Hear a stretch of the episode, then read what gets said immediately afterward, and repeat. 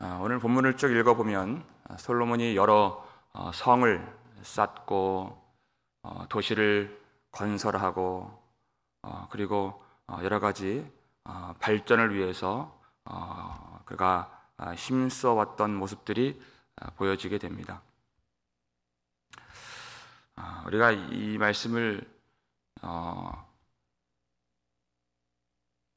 읽으면 솔로몬의 업적이 아, 보이는데 면밀하게 들여다보면 솔로몬의 마음이 아, 업적이 아니라 마음이 중심이 어디 있는가를 우리가 알 수 있습니다.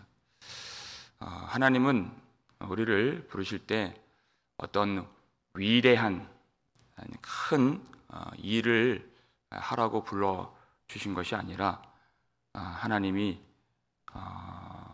우리를 부르신 것은 나와 관계를 맺자 그리고 나와 사랑을 하자 하는 목적으로 우리를 아, 불러주신 것입니다. 그리고 그 속에서 하나님을 닮고 어, 하나님을 알고 또 하나님의 자녀로 우리를 길러주시는 그것이 우리의 구원의 목적이지 어떤 일이 어떤 업적이 뭔가를 남기는 것이 아, 그것이 구원이 아닌 것입니다. 15절 아, 말씀을 볼까요? 15절 읽겠습니다. 솔로몬 왕이 역군을 일으킨 까닭은 이러하니 여호와의 성전과 자기 왕궁과 밀로와 예루살렘 성과 하솔과 무기또와 게세를 건축하려 하였습니다. 아, 역군을 일으켰다. 음, 역군이라 함은 어, 강제로 동원된 노동력인 것입니다. 예. 성전을 어, 지으려고 여건을 일으켰는데 성전만 지은 것이 아니라 자기 궁을 짓고 그다음에 또 성을 또 어, 쌓고 밀로는 예루살렘의 성벽을 말하는데 성벽을 또 쌓고 또 여러 가지 화려한 도시들을 만드는 그런 일을 한 것입니다. 어, 인류는 사람들은 어, 본래 할 수만 있으면 큰 건물을 어, 지으려고 했던 그런 인류이고 그런 역사입니다. 거기에는 엄청난 노동력이 들어가고 또 그들을 부릴 수 있는 권력이 있어야 하고 또 그들을 먹일 수 있는 양식과 재물이 있어야 가능한 그러니까 그 큰 건물이 말해주는 것은 그것을 할 수 있는 힘을 보여주는 것입니다. 그것을 보면 아, 함부로 전쟁을 일으킬 수가 없는 것이기 때문에 아, 그렇게 하려고 어, 했던 것입니다. 바벨탑을 쌓을 때 그 슬로건이 무엇이었습니까? 탑 꼭대기가 하늘에 닿게 하여 누구의 이름을 냅니까? 우리의 이름을 내자. 우리의 이름. 사람의 영광인 것입니다. 하나님이 그것을 싫어하시고 그들을 흩어버리신 것입니다. 하나님은 아무런 성이나 성벽이나 성체가 요새가 없는 광야에서 그 백성들 조금도 해안받지 않도록 지켜 보호해 주신 하나님이십니다. 아무것도 없는 중에 하나님이 성벽이시고 하나님이 산성이시고 하나님이 요새가 되셔서 그렇게 해 주신 것입니다. 그러니까 큰 성벽을 쌓고 도시를 건축하는 그러한 모습들은 우리가 볼 때는 그것이 압도적이고 그것이 위대한 업적인 것처럼 보일 수 있지만 하나님 눈에 보일 때에는 믿음을 잃어가는 인생들의 슬픈 몸짓에 지나지 않는 그런 일인 것입니다. 지금 이 일에 누가 동원되고 동참하고 있습니까? 16절을 보시면요. 누가 나옵니까? 바로가 나오죠. 16절 함께 읽겠습니다. 전에 애굽 왕 바로가 올라와서 게세를 탈취하여 불사르고 그 성읍에 사는 가나안 사람을 죽이고 그 성읍을 자기 딸 솔로몬의 아내에게 예물로 주었더라. 아, 이렇게 되었습니다. 네. 아, 게셀이라고 하는 이 도시는 예루살렘에서 북서쪽으로 요바로 가는 그 길의 길목에 30km 정도밖에 떨어지지 않은 가까운 어, 에브라임 지파에 속한 도시입니다. 예루살렘과 아주 가까운. 근데 거기를 어, 그 가나안 사람들이 아직 남아 있는데 그것을 바로가 가서 쳐서 다 죽이고 그 도시를 자기 딸 솔로몬의 아내가 된 딸에게 주었다는 것입니다. 여러분 가나안 사람들을 하나님이 진멸하라고 명령을 하셨죠.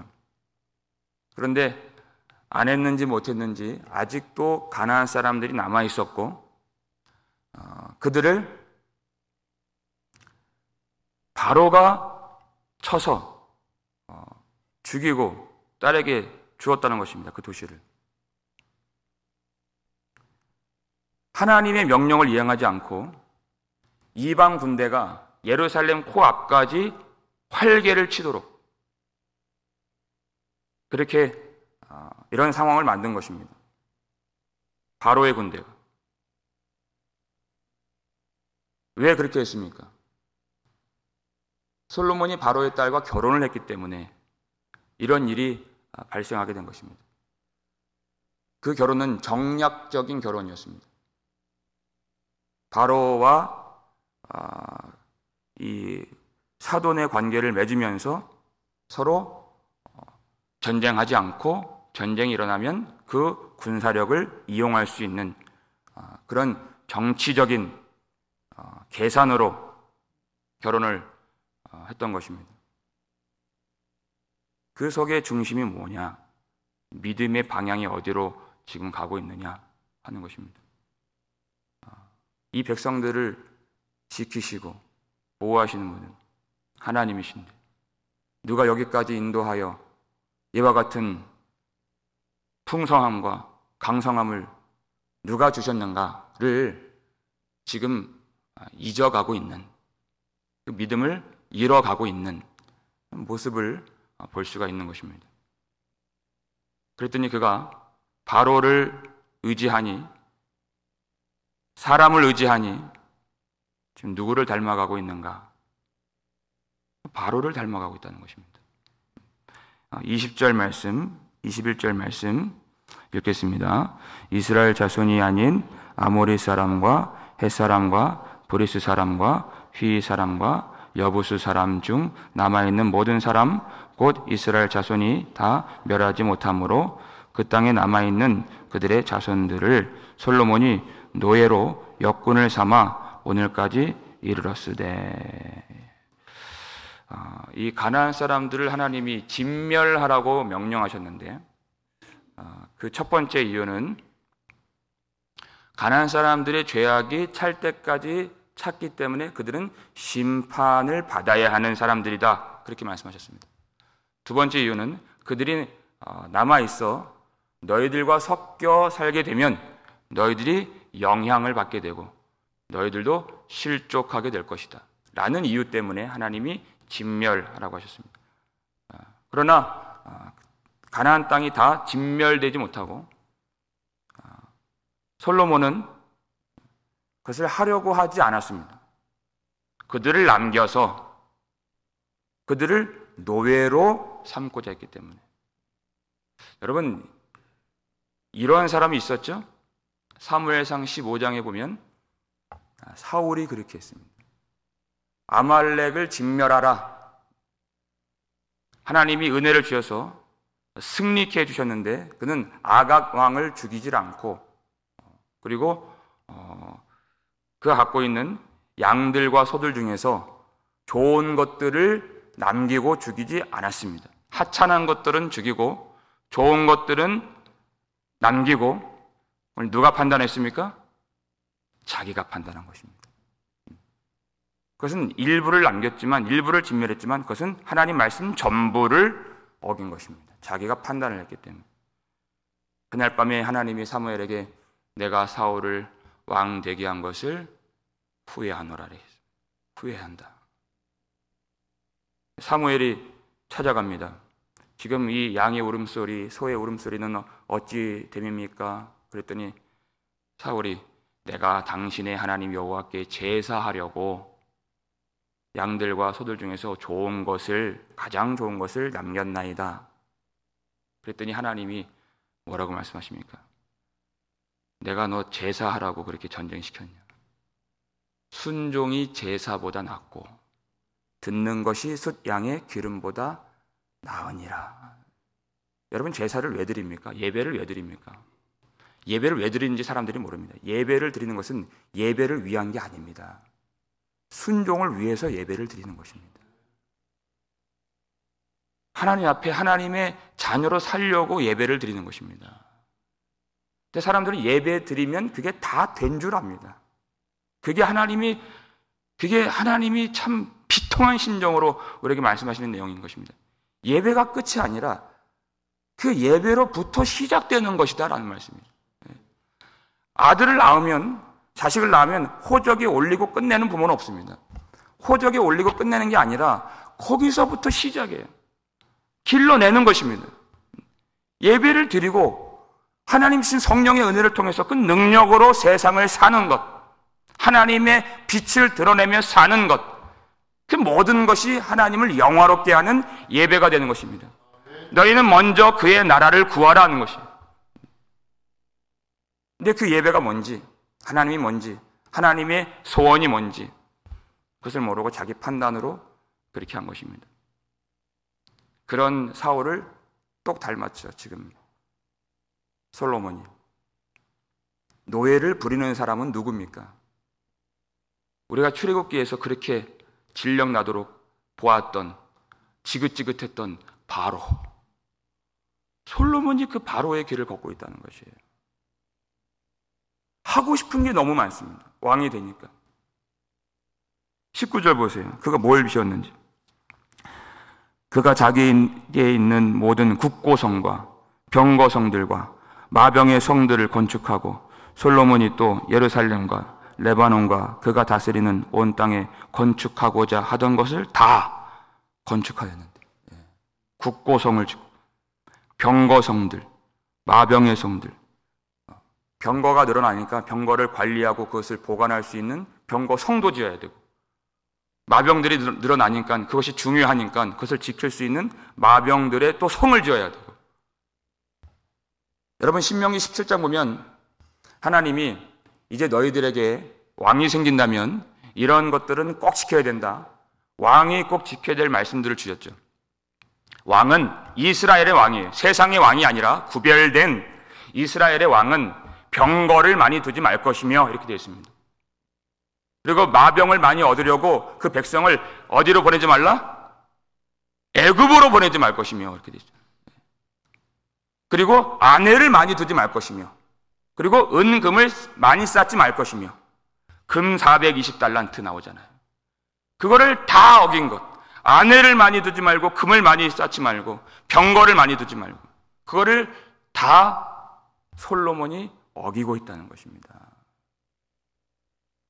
그런 것들은 하지 말고 이스라엘의 왕이라면 구별된 왕이라면 이렇게 하라 하신 말씀 이어지죠. 신명기 17장 18절 19절 읽겠습니다. 그가 왕위에 오르거든 이 율법서의 등사본을 레위 사람 제사장 앞에서 책에 기록하여 평생에 자기 옆에 두고 읽어 그의 하나님 여호와 경외하기를 배우며 이 율법의 모든 말과 이 규례를 지켜 행할 것이라. 아멘. 이것입니다.